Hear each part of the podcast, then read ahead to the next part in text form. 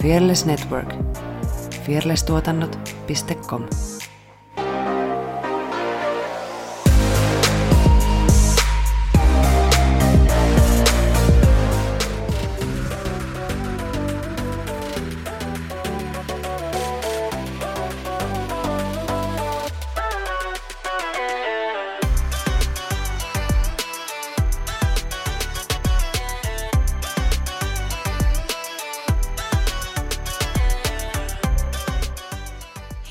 Pati Ralla ja tervetuloa Tanssistudio-podcastin pariin. Tuolla ruudun toisella puolella höpisee Effiina Jalonen. Ja minun ruutuni toisella puolella horisee Saara Sorsa. Kiitos. Me ollaan tanssijoita, tanssin harrastaja ja tanssi on iso osa meidän elämää. Tässä podcastissa me keskustellaan tanssista, tanssikulttuurista sekä tanssisalien ulkopuolella tapahtuvista tanssiin liittyvistä ilmiöistä ihan missä kanavassa meitä kuunteletkaan, Spotify, Googlen ja Applen podcastit, Acast, ollaanko me jossain muualla? Ei kai. Niin sieltä seuraa nappulaa, niin olemme ikuisesti kiitollisia. Ja löydät meidät myös YouTubesta, jos haluat nähdä näitä söpöi nassui. Ja Instagramista. Niin sieltä lisämateriaalia sun päiväsi iloksi ja piristykseksi. Yes. Eikö se ole hyvä? Joo. Tänään me keskustellaan cheerleadingistä ja valmentamisesta. Ja meillä on vieraana studiossa cheerleadingin naisten maajoukkueen valmentaja Tytti Tamminen. Lämpimästi tervetuloa. Jee, yeah, kiitos. Hyvä, että saatiin sut tänne. Ihan ensimmäiseksi onnittelut kolmannesta peräkkäisestä maailmanmestaruudesta koko joukkueelle. Kuuluu mun ö, jotenkin elämän semmoisiin sykähdyttävimpiin urheiluhetkiin. Mähän siis aina itken, kun mä puhun niin kuin cheerleadingin naisten maajoukkueen voittamisesta. Joka ikinen se jotenkin kerta. kolahtaa jonnekin syvälle. Mä kuuntelin niin teidän, tota, niin sen jakson, missä sä just puhuitte. Ja, ja rupesit itkeä, koska sä rupesit itkeä. Joo, joo. Tämä on jotenkin, oh, niin hienoa. Ja nyt jahdataan sitten neljättä. Kyllä vaan. Mm. Onko nyt kisat normisti Floridassa vai pidetäänkö ne edelleen jotenkin etänä? No sormet ristiin, että mm. toivottavasti pidettäisiin siellä ihan läsnä normaalisti. To, ainakin toistaiseksi niitä järjestellään ihan niin kuin live-tapahtumana, mm. mutta kyllä sitä aina viime vuonnakin aika pitkälle niin. ennen kuin, ennen kuin sitten se siirto tuli ja muuta, mutta että niin. toiset elää korkealla. Mm. Emme ainakin Onks... ole varustauduttu, että sinne lähdetään. Niinpä. Onko se tota, tuttuun tapaan silloin toukokuun vapun tienoilla vai onko se syksyllä vai? Se ennen uh, vappua, okay. siellä, tota, niin, niin, pääsiäisen jälkeisellä olevalla viikolla. Okei, okay. no Joo. niin, ei sitten kauaakaan. Ei, meillä olisi pääsiäisenä toivottavasti lähtö, lähtö no sinne. Niin. Nice. Uh, mm. Nice. Siihen ei ole kauaa enää. Ei. Kovasti Joo, aika nyt. vähin kyllä.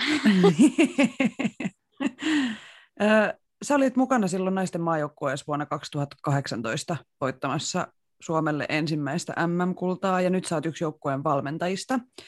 Mutta miten susta alun perin tuli cheerleader? No, nyt täytyy niinku pakittaa sellainen parikymmentä vuotta taaksepäin ja palata ykkösluokalle. Mä olin tosiaan ekalla luokalla ja Tuusulasta on kotoisin ja siellä oli tämmöinen paikallisen, niin kun, no se oli niin kuin jenkkifudisjoukkueen niin kuin cheerleading jaosto tai tämmöinen joukkue, jotka piti, piti meille semmoisella välitunnilla semmoisen esityksen. Ja mä olin aivan haltioissani siitä esityksestä ja mä katsoin, kun ne teki kaikkia hienoja nostoja ja kaikkia kärrynpyöriä ja kaikkea, mikä silloin niin kuin tuntui tosi niin kuin jotenkin mageelta ja isolta ja muuta, niin, niin sitten sen esityksen jälkeen mä kävin pyytämässä heidän nimmarit ja olin aivan mm. haltioissani. Ja... Ihan fanina. Joo, aivan fanina. Itse se, niin kuin se rakkaus lähti ensisilmäyksellä, että sen jälkeen mä kokeilin silloin sitä ennen tosi paljon kaikki eri harrastuksia, ja paljon justiinsa vaikka tanssiakin tuli harrastettua erilaisissa muodoissa, oli hip-hop, hip-hoppia ja kaiken näköistä disco dance ja mitä muuta silloin ysärilapsena on, on voinut mm. tehdä, mutta tota, se jotenkin kolahti. Ja sitten menin paikalliseen tota, niin, cheerleading-joukkueeseen ja ja siitä se sit, me oltiin silloin se seura oli tyyli se yksi joukkue, että meitä oli siis niin kuin, siitä seurassa siis se yksi, yksi jengi, että lähti liikkeelle. Mm. Ja mulla, mulla silloin lapsena niin noi Bring It On-elokuvat oli semmoinen iso. Ne oli kyllä niin coolit, niin. ihan oikeesti. Jotenkin katso niitä niin ylöspäin, niin oli silleen, että ei vitsi, jos itse joskus osaisi jotain, jotain tollasta. Mä olisin varmaan aloittanut silloin cheerleadingin, mutta Raumalle ei ollut silloin mitään joukkueita, niin oli vaan Lukon tanssijat. niin tota, sinne mä yritin itse asiassa mennä, mutta me oltiin alaikäisiä mun kaverin kanssa, niin me ei päästy, kun sen piti olla 18. Eikä, mikä kohtalo. Niinpä. no, miten siitä susta tuli valmentaja?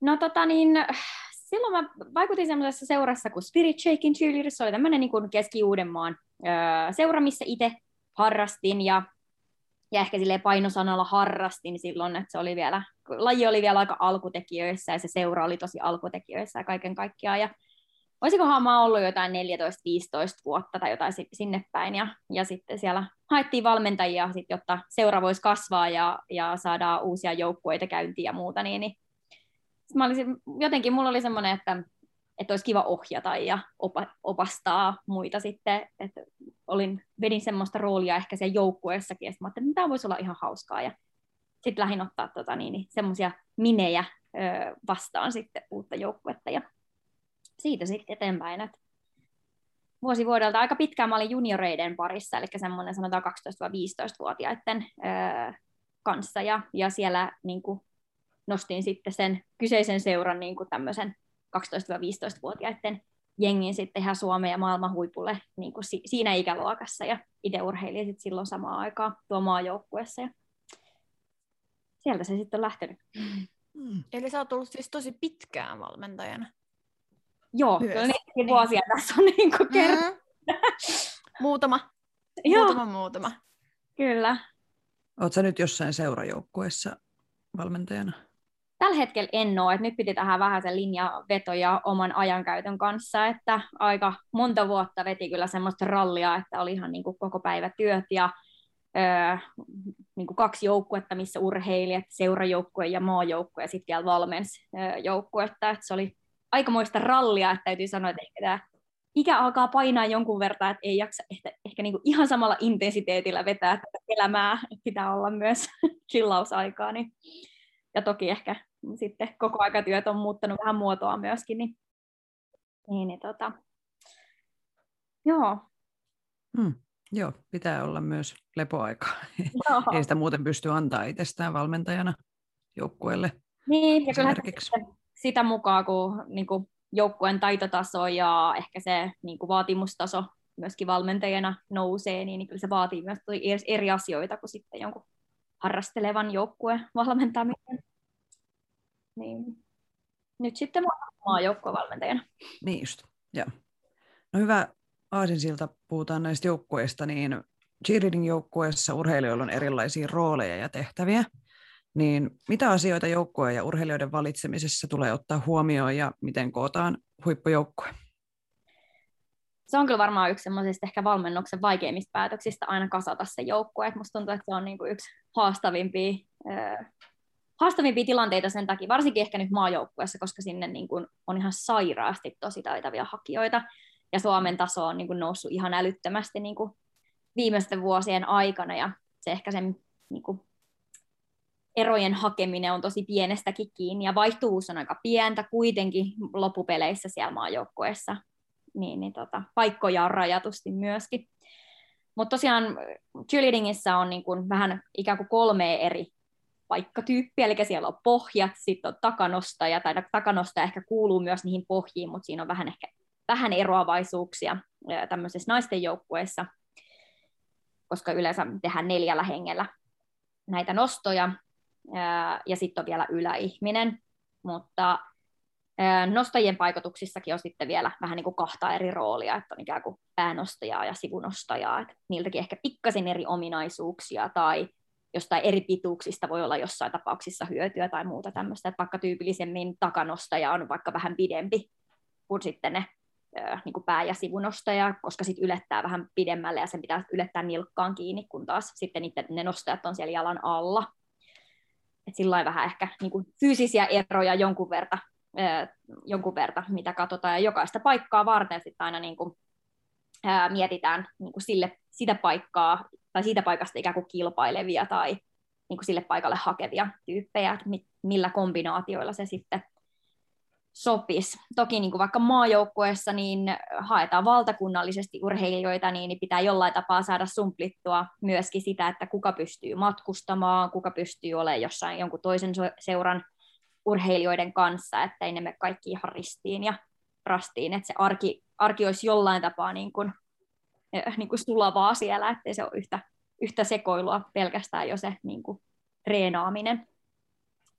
Mutta semmoisia ehkä niin kuin, fyysisten ominaisuuksien tai taidollisten ominaisuuksien lisäksi ne on aika sellaisia sinänsä helppoja arvioitavia, että joko sä osaat kierrevoltin tai sä et osaa kierrevolttia, niin se on aika helppo laittaa paperille ja sillä tapaa verrata, mutta sitten ehkä sellaiset, mitä on vaikea verrata, on vaikka joku millaisia tiimipelaajia joku on, tai pystyykö olemaan tai urheilemaan semmoisella we over me-asenteella, tai esimerkiksi kokemus, että kuinka paljon jollain on kokemusta, että vaikka maajoukkueesta ei olisi kokemusta, mutta että kuinka, millainen kisaaja joku vaikka on, tai niin kuin tämän tyyppisiä ehkä niin kuin mentaalisia vahvuuksia, niin niitä on aika vaikea arvioida siinä niin kuin valintatilanteessa, että sitten auttaa totta kai se, että jos tuntee niitä urheilijoita tai saa niin kuin heidän valmentajiltaan esimerkiksi jotain tämmöisiä niin kuin vähän kuvauksia siitä, että miten he toimii tai millaista roolia ne on ottaneet omassa joukkueessa tai mitä ikinä, niin semmoisesta on totta kai paljon hyötyä siinä valinnassa.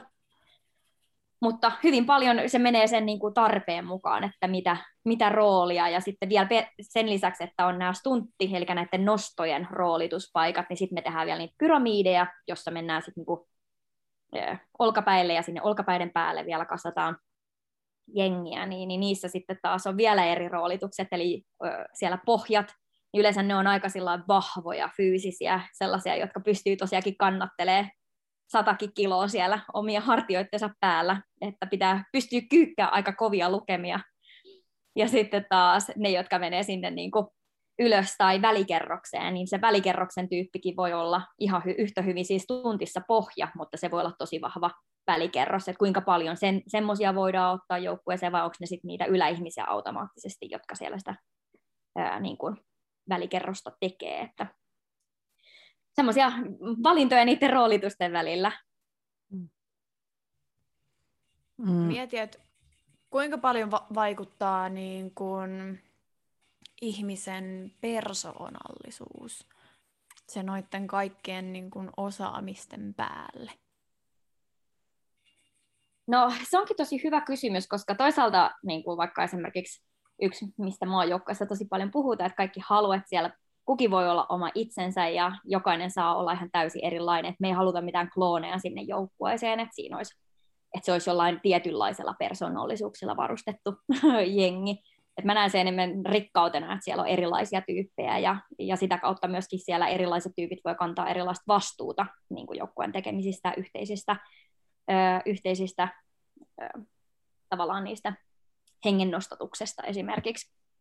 Mutta tota, niin, niin ehkä siellä per, persoonalla me enemmän niin kuin katsotaan sitä tiimipelaajuutta tai ää, kuinka paljon niin kuin, tai miten hyvin tulee toimeen vaikka ryhmässä. Pääsääntöisestihan niin kuin tässä lajissa kaikki on tosi sillain, niin kuin joukkuepelaajia ja tottunut olemaan, ja varsinkin tuolla maan joukkuetasolla, niin, niin se harvoin on mikään niin kuin ongelma, mutta ehkä silleen sellaista mm, niin kuin huippurheilijan asennetta totta kai niin kuin kaivataan siinä myöskin, että sä oot siinä mielessä niin kuin valmis tekemään kaikkea sen maajoukkueen eteen, ja se vaatii välillä tosi paljon. Että sellaista niin kuin kyllä henkistä lujuutta siinä kaivataan, kun sua pyöritetään niin kuin seurajoukkueessa ja maajoukkueessa, ja, ja niin kuin ymmärretään kyllä, että se niin kuin vaatimuksia tulee tosi monelta eri suunnalta, että, että kaiken senkin niin kuin jotenkin handlaaminen niin vaatii val- paljon kyllä niitä urheilijoilta.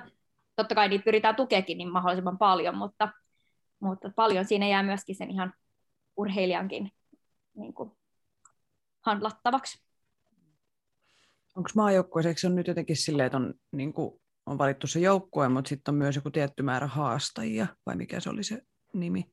Joo. Et, niin kuin, miten Joo, se, on tämmöinen niin haastajakuvio siinä, eli tänä vuonna itse asiassa vähän pienennettiin meidän haastajien lukumäärää. Edeltävällä kaudella meillä oli vähän enempi niitä haastajia. Tällä kaudella päädyttiin ottaa vähän pienempi jengi, jotta saataisiin vielä tiimiytettyä sitä koko porukkaa enemmän yhteen, ja niin kuin jokainen kokisi siitä maksimaalisesti niin kuin merkityksellisyyttä, että se oma, oma panos on oikeasti merkityksellinen, ja, ja silloin niin kuin väliä niin kuin onkin. Ja tällä hetkellä meillä on siis yksi tämmöinen stunttiryhmällinen, eli neljä henkilöä siinä meidän haastajaporukassa. He tulee meidän leireille. On ollut nyt kaikilla leireillä ja tuleekin olemaan kaikki leireillä, ja, mutta he ovat vain kaksi päivää sitten näistä leireistä. Et leirit meillä on yleensä kolme päiväisiä ollut nyt tänä, tänä kautena, niin, niin sitten he on vähän vähemmän aikaa, mutta tekee sitten siellä niinku samoja juttuja tavallaan treenaa ja valmistautuu sitä niinku ikään kuin maajoukkuetta varten, että toivottavasti tulevina vuosina pystyy sitten karsimaan siihen. Sitten tämän lisäksi meillä on ikään kuin pohditaan totta kai myös sitä, että ketkä lähtee sinne matkalle mukaan, että mitkä on ikään kuin varaurheilijoita, että jos kävisi joku vaikka korona, koronatapaus tai joku, että et ei pääsekään lähteä matkalle, tai joku ikävä loukkaantuminen tai muu ihan viime hetken käänne, niin että millä tapaa siinä vaiheessa korvataan. Että se ei tarkoita samaa asiaa kuin varaurheilija automaattisesti, vaan se tarkoittaa sitä, että me halutaan antaa mahdollisuus tutustumaan joukkotoimintaan ja päästä jo vähän niin kuin fiilistelee ja elää ja kokeilee, että olisiko tämä mun juttu esimerkiksi ensi vuonna. Niin just. Kuinka, tota, kuinka paljon teillä on leirejä? No, tänä vuonna meillä on ollut ö, karsinnat plus sitten seitsemän leiriä, mutta yksi leiri me jouduttiin valitettavasti peru, perumaan. Sitten tota, niin, niin, oli sen verran sairastapauksia, sairastapauksia tuossa, niin, niin ehkä silleen eletään vähän erilaista vuotta tänä vuonna. Tyypillisesti niitä on ollut seitsemän, mutta et, niin just. tulevaisuudesta en osaa sanoa, voi olla, että vähän sen muokkaallaankin sitä leirirakennetta, kenties, mutta tällä hetkellä mennään näin. Hmm. Et esimerkiksi meidän tämmöinen niin sanottu päävastus, eli Team USA on sitten ö, tyypillisesti treenannut kaksi viikkoa ennen, ennen tota, niin, niin, kilpailuja yhdessä, eli he ovat leiritellyt tosi eri tavalla, mutta nyt viimeisten vuosien aikana, kun he ovat saaneet maistella pölyjä suussaan, mm-hmm. he ovat lähteneet vähän muokkaamaan heidän, heidän tota, niin, niin, tapoja toimia, että et ei mm. ihan prosessi toiminut toivotulla tavalla. Niin, se on ehkä kun on niin monta vuotta ollut siellä ykkösenä, niin sitten ehkä on tullut vähän semmoinen ylimielinen ajatus, että no ei me vähän tuossa kootaan joukkoja ja reenataan ja mennään mm-hmm. voittaa ja sitten kun tuleekin tämmöinen no Kolja David-asetelma ja niin sitten siinä saattaa ehkä vähän mennä, tota, että pitäisi ehkä jotain kehittää, jos haluaa Suomen voittaa jatkossa. Näinpä. Sä oot valmentanut seurajoukkueita ja nyt sitten maajoukkuetta, niin miten maajoukkueen valmentaminen eroaa seuravalmentamisesta? No mun mielestä ehkä isoin ero siinä on se niin kun leiritykset vastaan se viikoittainen valmentaminen, että vaikka minkä takia itse luovuin siitä seuravalmentamisesta tällä hetkellä, niin ei, ei ole resursseja tällä hetkellä joka, joka viikko käydä tiettyyn kiinteeseen aikaa esimerkiksi valmentamassa, vaikka se kuinka ihanaa onkin.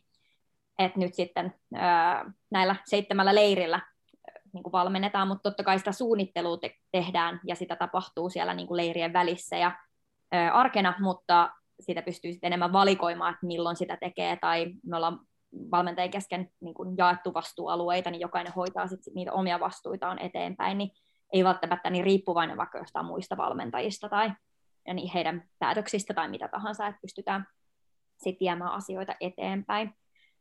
Ja ehkä se, että enemmän sit videoiden ja viestien varassa kuitenkin sitä kommunikaatiota niin kuin leirien lisäksi, kun sitten taas siellä seuravalmennuksessa sä pystyt niin kuin nappaamaan viikoittain jonkun ja vaihtaa sanoja ja kuulumisia ihan silleen nopeasti ja livenä, niin sitä sitten pitää vähän niin kuin korvata ja tehdä enemmän sit viestien ja, ja videoiden välityksellä.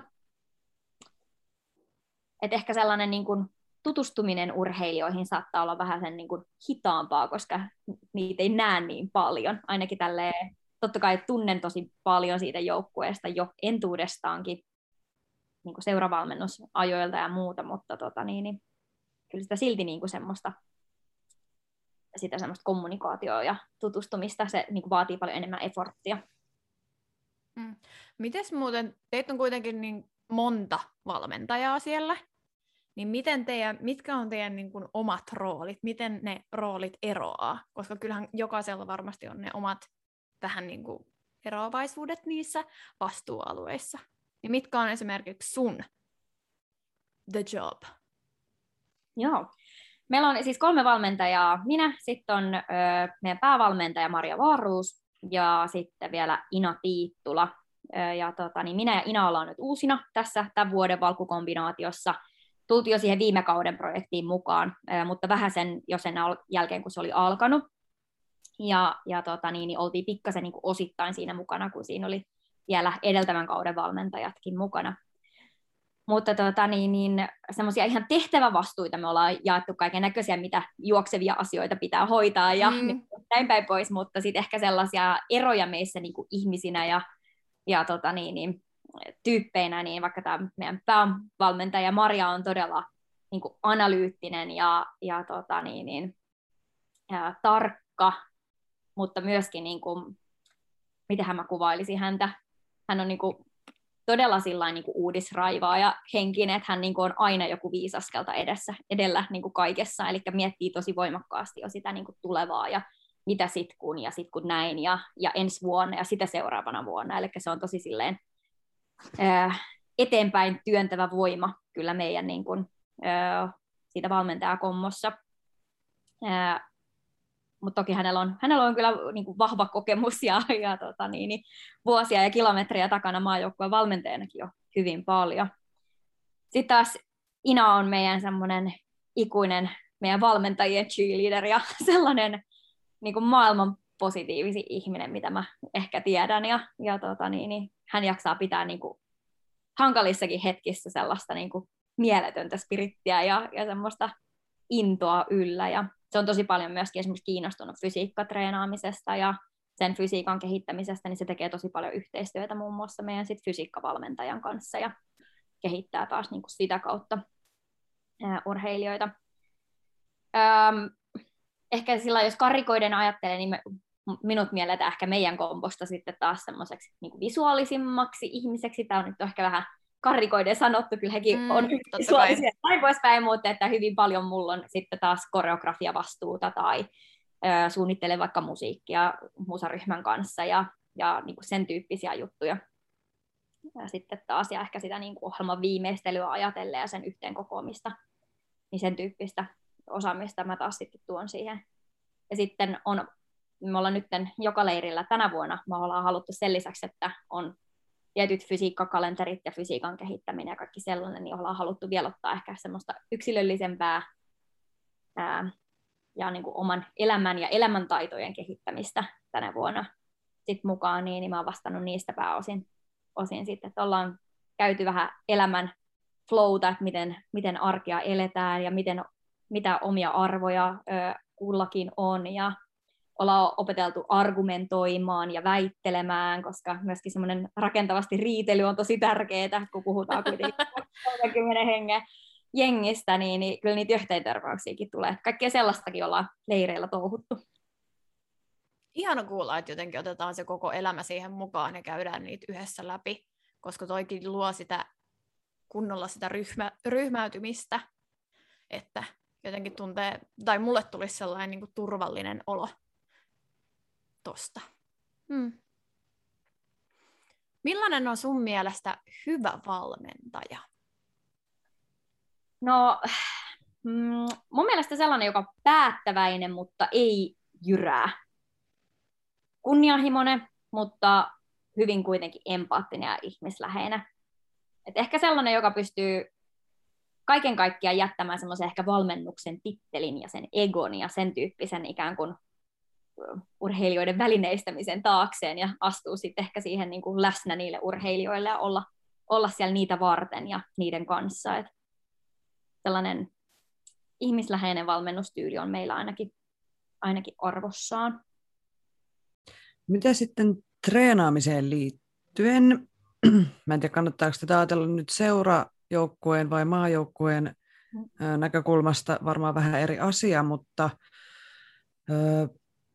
kun on esimerkiksi kisakausi, tai että ne kisat on jossain tietyssä aikaa, ja sitten on niin kuin loppuvuosi, on, ei ole kisoja, niin onko jotain esimerkiksi jotain kausia, milloin keskitytään just vaikka fysiikkatreenaamiseen, tai sitten stunttien kehittämiseen tai akrobatiaan, tai miten joukkue treenaa? No nyt on tehty niin kuin koko Suomen valtakunnallisella tasolla tämmöistä kisakalenteriuudistusta liiton toimesta, että ennen öö, vielä viime vuosia niin elämä on ollut yhtä kisaka- kisakautta koko aika, koska sulla on ollut joko MM-kisat, SM-kisat tai EM-kisat, niin sä valmistaudut. Ja et ehkä sellaiselle kehittymiselle huomattiin, että ei oikeastaan ole jäänyt sellaista hyvää aikaa, että sitten se oli tyylin kesäloma. Ja joskus pitäisi levätäkin myös, että milloin, milloin sitä sitten tekee. Niin tota, nyt, nyt tämmöisen kalenteriuudistuksen myötä niin mä uskon, että tämmöistä rytmitystä pystytään niin kuin rakentamaan paljon paremmin ja rauhoittaa sitä syksyä enemmän sellaiselle rakennusajalle ja siitä sitten lähtee niin kuin tiivistää tahtia kohti kisoja. SM-kilpailuthan kisataan aina ja, ja EM-kisat siellä kesä-heinäkuu Taipeessa, ja MM-kisat on sitä aikaisemmin sitten taas huhtikuussa, että se painottuisi sit sinne kevät-kesälle, ja sitten se loppuvuosi voisi olla semmoista rakennusaikaa, mutta tähän mennessä ja nyt ehkä tämän niin kuin koronan sotkettua myöskin pieniä kalenteri, kalenterijuttuja, niin, niin kyllä tässä on ollut, ollut sillain urheilijat myöskin tosi kortilla sen suhteen, että, että ollaan kyllä, mutta hyvä, että se on tunnistettu ja, ja sille asialle on tehty jotain ja, ja tota, niin, niin, pyritään muokkaa sitä kalenteria järkevämmäksi. Mm, kuulostaa kyllä ihan fiksulta. Silloin kun mä itse kisasin, niin silloin oli just hetkonen uuden vuoden tienoilla. Oli, ei uuden vuoden, kun siis itsenäisyyspäivän tienoilla oli SM-kisat aina joo, jossain joo. siinä joulukuussa. Niin, joo. Ja sitten kuitenkin just ne kansainväliset on siellä. Sitten taas ihan toisella puolella vuotta, niin, niin on varmaan yhtenäisempi. Niin yleensä joukkueen välissä, niin, niin, niin, niin, niin. muutoksen kehää koko ajan. Niinpä. Ei ollut stabilointivaihetta missään vaiheessa kyllä me koko ajan pyritään vaikka maajoukkueen kanssa, niin kuin meidän maajoukkueen fysiikkavalmentaja ja sitten seuravalmentajat esimerkiksi tehdä yhteistyötä, että niin kuin pystytään rakentamaan vaikka fysiikan osalta semmoista nousujohteista tekemistä, että se treenaaminen olisi mahdollisen, mahdollisimman turvallista ja palautuminen nopeutuisi mitä niin kuin lähemmäs sinne niin kuin kisoja mennään, kun intensiteettikin kasvaa, että, että kaikki sellainen pyritään ottaa huomioon, mutta kaikkien näiden kisojen ja aikataulujen puitteissa. Millainen on cheerleading-valmentajan arke? miten sä itse treenaat ja millainen viikkorutiini sulla on? No, tämä varmasti ihan vaihtelee kyllä cheerleading-valmentajasta, että kuka tekee mitäkin, mutta mitä tota, niin, niin itse niin, sen jälkeen kun mä itse jäin niin kun, ikään kuin jäin eläkkeelle urheilemisesta. urheilemisesta, niin mä oon katsonut niin urheilua ja liikuntaa ehkä sellaisena niin hyvinvoinnin ja jotenkin semmoisen erityisesti henkisen niin kuin henkireijän lähteenä, että en ole ottanut siitä hirveästi mitään paineita enää sen jälkeen, vaan mä oon tehnyt just sitä, mitä on milloinkin tehnyt mieliä ja hyvin silleen niin kuin joustavasti omia, omaa kroppaa ja jotenkin jaksamista kuunnellen, että just vaikka viime syksynä kävin ahkerasti tanssimassa ja, ja sitten taas nyt aloitin tammikuusta tenniksen ja tenniskurssilla ja kaikkea tämmöistä. Et, ja kuntosalikorttikin löytyy, nyt on onneksi salit taas auennut, niin pääsee sinnekin heilumaan, mutta mulle semmoista, kun mä elän myöskin, myöskin tota niin, niin, teen päivisin ihan päivätöitä sen lisäksi, että valmennan, tämä valmentaminen on ö, vähän niin kuin työ, mutta harrastus tai sivutyö tai miksi sitä kutsuisi, niin, niin tota, kyllä se päivätyö sitten taas vie, vie aika suuren osan siitä päivästä ylipäätään päivärytmissä ja sitten iltaisin sen, mitä jaksaa ja tuntuu hyvältä, niin sitten käy treenailemassa.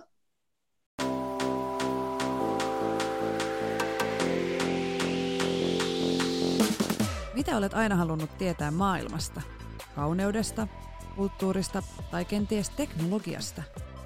Puhutaan podcastissa luova multitaskaaja Effiina Jalonen sekä Banimama Saara Sorsa etsivät vastauksia eri aihealueisiin yhdessä kiinnostavien vieraiden kanssa, aina yksi tuotantokausi kerrallaan. Ensimmäisellä tuotantokaudella syvennymme kauneuteen liittyviin teemoihin ja jaksot ovat kuunneltavissa Spotifyssa, Googlen ja Applen podcasteissa sekä katsottavissa YouTubessa kanavalla että Puhutaan podcast. Osallistu keskusteluun somessa ja lähetä meille viestejä Instagramissa at Puhutaan podcast. Puhutaan podcastia julkaisee Fearless Productions. Hypätään sitten sinne kilpailemiseen ja niihin fiiliksiin. Miten te joukkueena valmistaudutte kilpailusuoritukseen ennen H-hetkeä?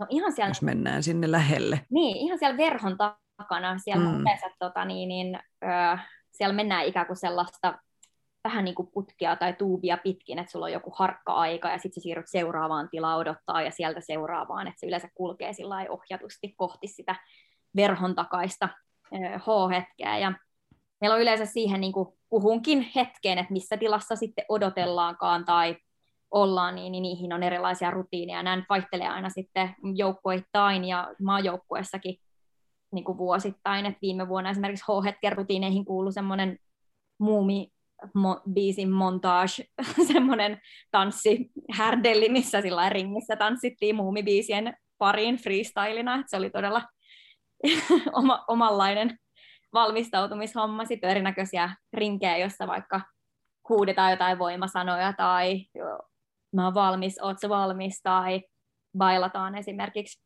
ihanaa leijonat tahtiin sitä, sitä laulaa ja huutaen ja tanssien, mutta rutiinit vähän vaihtelee aina vuosittain ja yleensä pyritäänkin niin kuin joukkueelle löytää sellaiset sopivat rutiinit, mitä kukin tykkää tehdä. Toki jotain ehkä semmoisia vakiutuneita käytäntöjä ö, on, kuten vaikka toi ihanaa leijonat on kulkenut jonkun verran mukana ja, ja sitten sit siellä on niitä vaihtelevia elementtejä myös. Mm.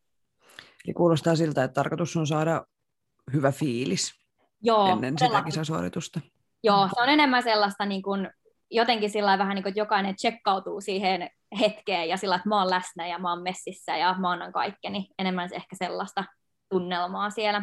Et meillä ei harrasteta mitään pep tai mitään semmoista ringissä, että joku valmentaja tulisi sinne sanoa tai jotain, että nyt te pystytte tähän, me ollaan harjoiteltu tätä niin paljon, mitään tällaista, että ei mitään sellaista.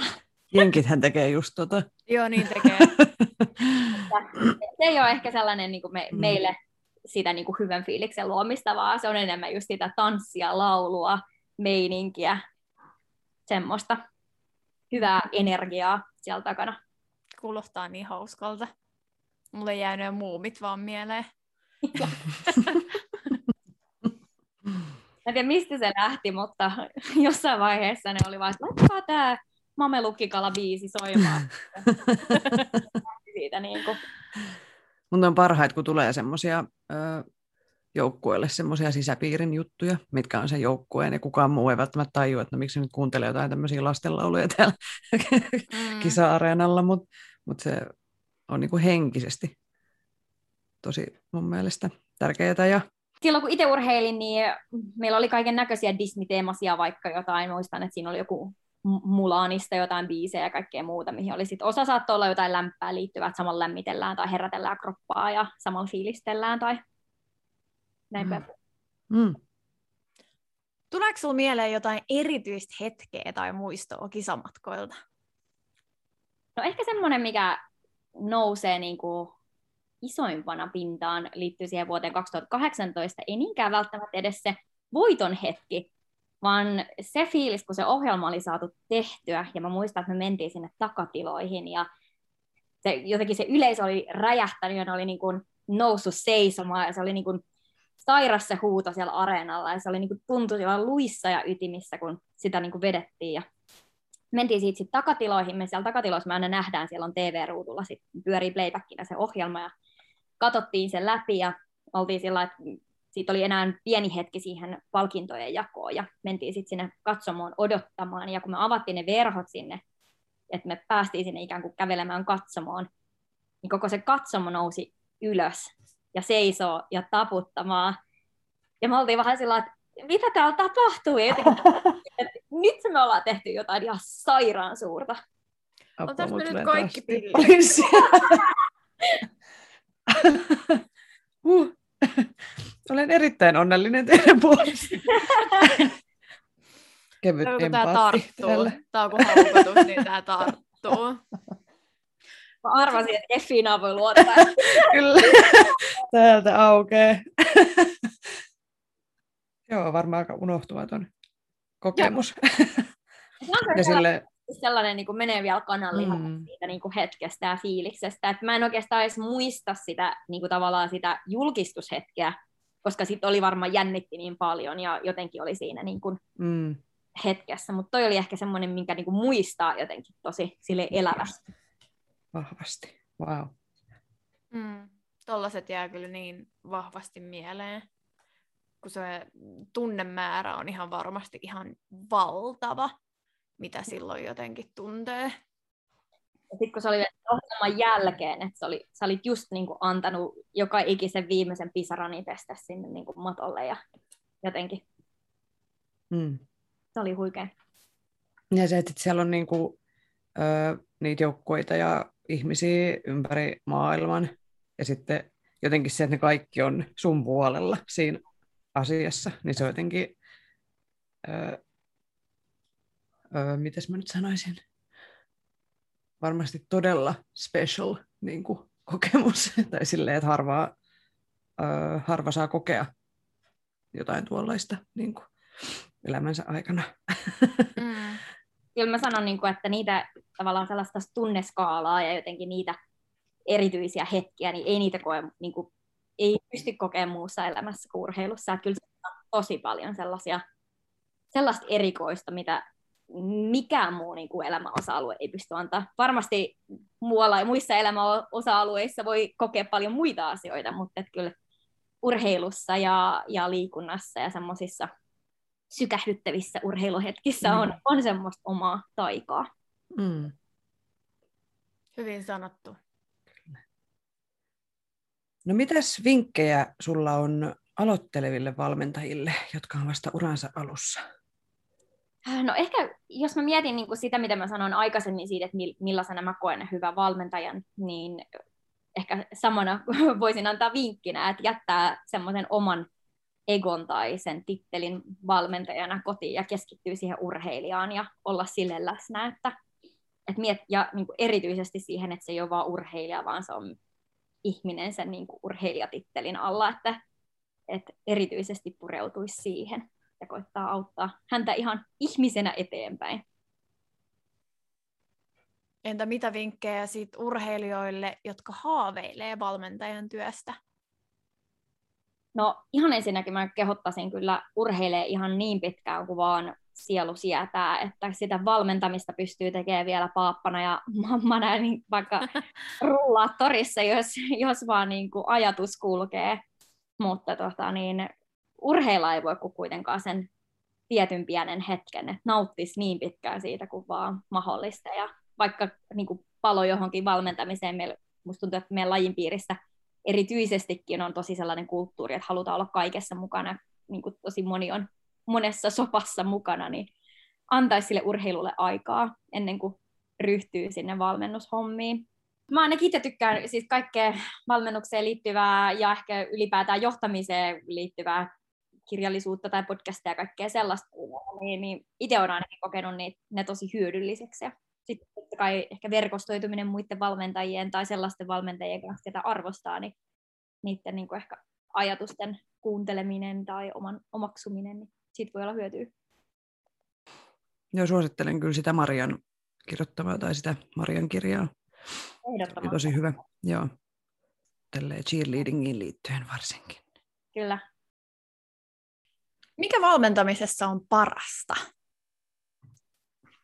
No ehkä tällä joukkuelajina niin varmasti se kaikki ihmiset siellä, että pääsee olemaan ihmisten ympäröimänä ja erilaisten ihmisten kanssa. Ja mun mielestä ehkä semmoista, mikä siinä on niin tosi makeeta, on sellainen jotenkin kausien mittaan tuleva aina kasvutarina, niin sen niin joukkueen kasvaminen kuin sitten taas jotenkin niiden henkilökohtaisten suhteiden kasvaminen sen, niin kuin, sitä mukaan, kun sä tutustut niihin urheilijoihin ja sun kanssavalmentajiin ja kaikkea sellaiseen, että, että siihen tulee sitä merkityksellisyyttä, ei pelkästään se, että saadaanko sitä ohjelmaa kasaan, vaan, vaan myös kaikki se muu, mitä siinä ympärillä on, mutta että ehkä niin kuin sanoin, niin mä olen aika sellainen visuaalinen ihminen kuitenkin, niin sellainen mä rakastan sitä hetkeä, kun se ohjelma alkaa muotoutumaan ja se rupeaa löytämään paikkansa ja sinne voidaan lisätä lisää semmoista showta ja elementtejä ja että semmoista viimeistely, viimeistelyhommaa. Että se on niin kuin jotenkin ihana vaihe sit, kun siihen vaiheeseen päästään, mutta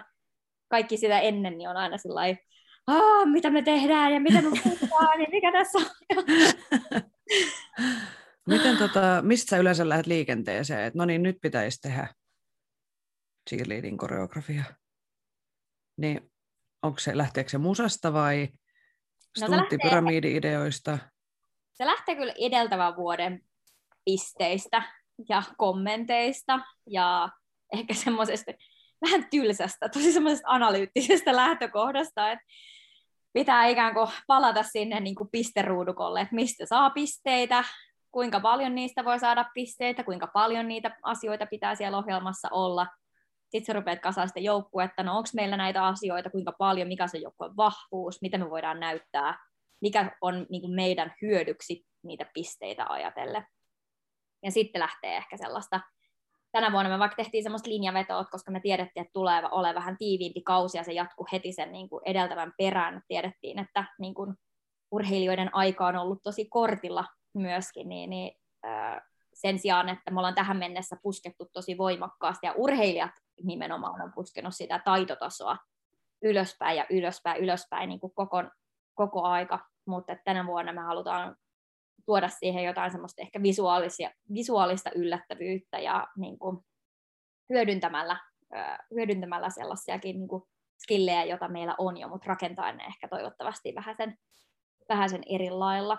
Tulee sinne uuttakin, en mä sitä sano, mutta, mutta tota, niin, niin, et ehkä vähän eri lähtökohdista lähdettiin niin kuin tähän kauteen miettimään, että miten siitä saisi erityisesti niin kuin viihdyttävän ja maksimoida sitten taas sitä kautta niitä pisteitä kuitenkin, vaikka koska kyseessä on tämmöinen arvostelulaji, niin, niin sit se on kuitenkin, että miten se kolahtaa kunkin tuomarin mieleen ja millainen tunnereaktio siitä ohjelmasta syntyy. Totta kai siellä lasketaan niitä taitoja ja lasketaan sitä, että kuinka paljon suhteessa ja verrattuna toisiin joukkueisiin mitäkin on, mutta kyllä sillä semmoisella tunteella ja, ja wow-efektillä ja fiilikselläkin siis on merkitys.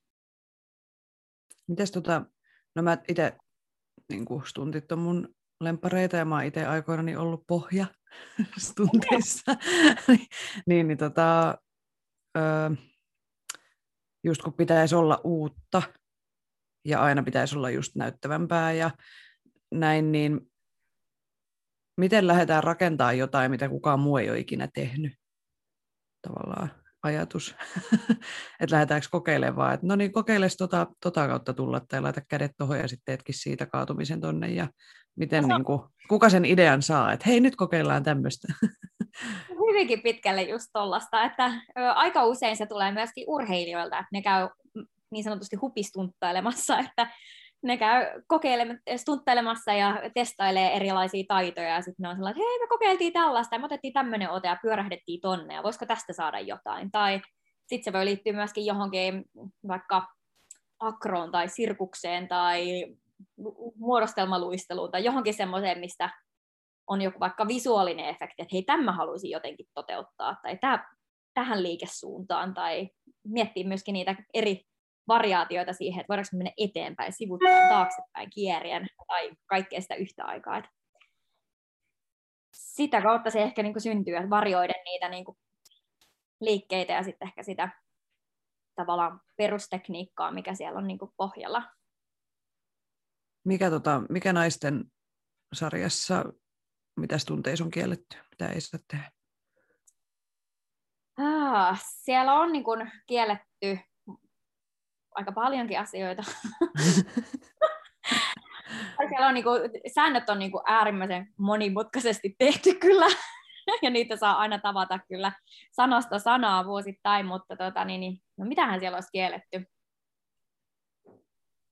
Uh, siellä on esimerkiksi niin vaikka kierteiden ja tämmöisten niin inversioiden, eli inversioilla puhutaan, tarkoitetaan sitä, kun pää ja lantio vaihtaa paikkaansa, että miten miten niitä saa niin kuin hyödyntää, tai kuinka monta kierrettä, tai kuinka monta, tai mistä asennosta tai mihin asentoon saa laskeutua. Esimerkiksi vaikka irrotuksella semmoiseen pää ylöspäin, alaspäin olevaan asentoon, eli vaikka käsillä seisontaan ei mun mielestä saa mennä. Täällä säilyy jonkunlainen kontakti tai tämän, tämän tyyppisiä niin kuin pieniä, niin kuin, mitä välttämättä ehkä niin kuin katsoja ei, ei hiffaisi, että onko toi nyt salaa tai ei, mutta, mutta siellä saattaa olla semmoisia pieniä niin kuin teknisiä asioita, ja vaikka heittoihin liittyen, niin on vaikka volttien ja kierteiden määrä tai temppujen määrä, mitä siinä yhdessä heitossa saa tehdä, niin niiden määrä on niin kuin rajattu. Niin just. No mikä on sulle sun ikimuistosin saavutus tai hetki valmentajana? Kyllä mä sanoisin, että se on, palataan vuoteen, kun valmensin meidän semmoista juniorijoukkuetta ja tosiaankin semmoisessa seurassa kuin Spirit Checking Cheerleaders ja ää, muutamia vuosia aikaisemmin niin ei oltu päästy edes SM-kisoihin ja sieltä sitten joukkueella oli kova tarmo päästä ensinnäkin SM-kilpailuihin ja sitten tota, niin, niin pärjätä siellä ja seuraavana vuonna päästiin SM-kisoihin oltiin viidensiä ja sitä seuraavana vuonna kolmansia ja sitten loppujen lopuksi voitettiin sit Suomen mestaruus, niin se Suomen mestaruus oli kyllä sellainen niin kuin ikimuistoinen hetki siinä, että jotenkin se taas ehkä semmoinen, kaikki kulminoituu mulla tämmöisiin kasvutarinoihin, mutta semmoiseen tarinaan tavallaan siitä matkasta, mikä käytiin niin kuin sitä Suomen mestaruutta varten. Ja se oli ensimmäinen vuosi, kun junioreilta lähetettiin, niin kuin voittaja sai mahdollisuuden lähteä MM-kisoihin, ja sitten me voitettiin se edustusoikeus ja päästiin lähteä siitä MM-kisoihinkin sen joukkueen kanssa. Niin se oli semmoinen, mitä kukaan muu ei ollut vielä tehnyt, ja, ja se oli tavallaan uutta kaikille, niin se oli tosi makeata aikaa.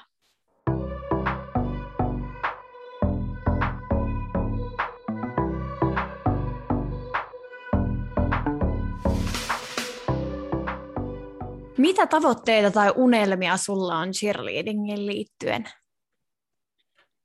No kyllä mä haluaisin tuon niin valmentajana maailmanmestaruuden voittaa, että totta kai viime vuonna oli jo siinä mukana, mutta, mutta tota, niin, niin tänä vuonna sitten vielä ihan ö, varsinaisestikin niin kuin siinä varsinaisessa kokoonpanossa mukana.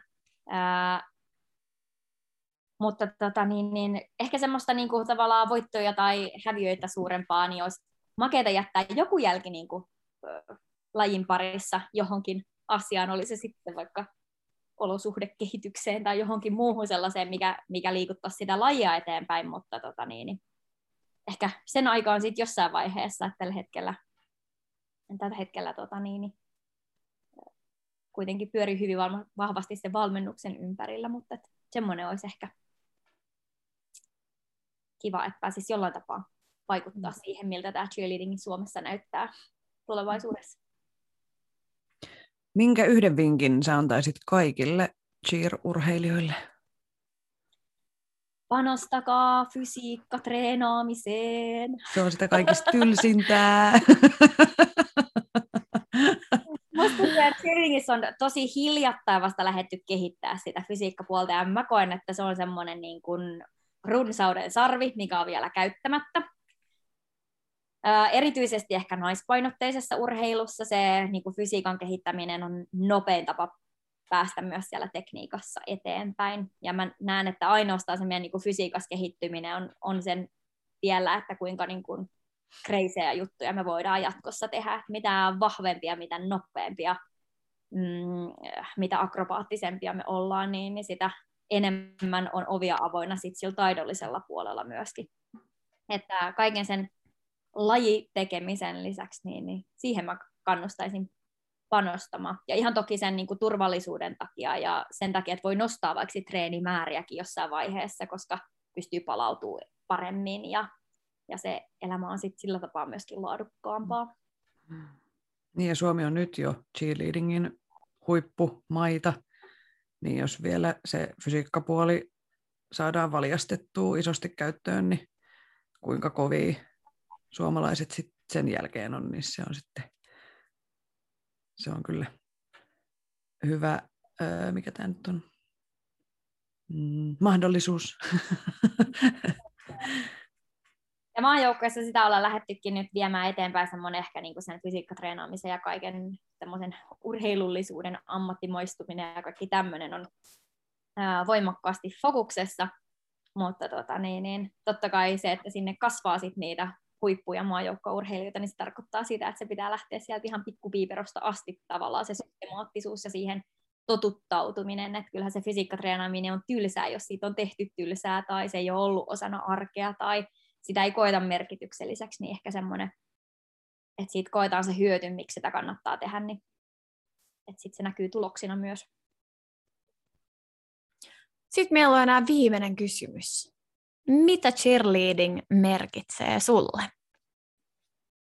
No mä oon kasvanut tämän äh, lajin parissa niin kuin melkein koko elämäni, että niin kuin sanoin, niin ekalla luokalla on lajin aloittanut, eli niin kuin suurin osa elämästä on pyörinyt tämän lajin ympärillä ja, ja sen sisällä, niin ehkä semmoinen kiitollisuus sellaisesta ihmiseksi kasvamisesta kuuluu kyllä tälle lajille, että semmoiset kaikki opit vaikka ryhmässä toimimisesta ja, ja ehkä ajattelusta ja niin kuin oman ajattelun kehittämisestä ja kaikesta semmoisesta itsereflektoinnista ja kaikesta semmoisesta, mitä pitää tosi itsestäänselvyytenä tänä päivänä.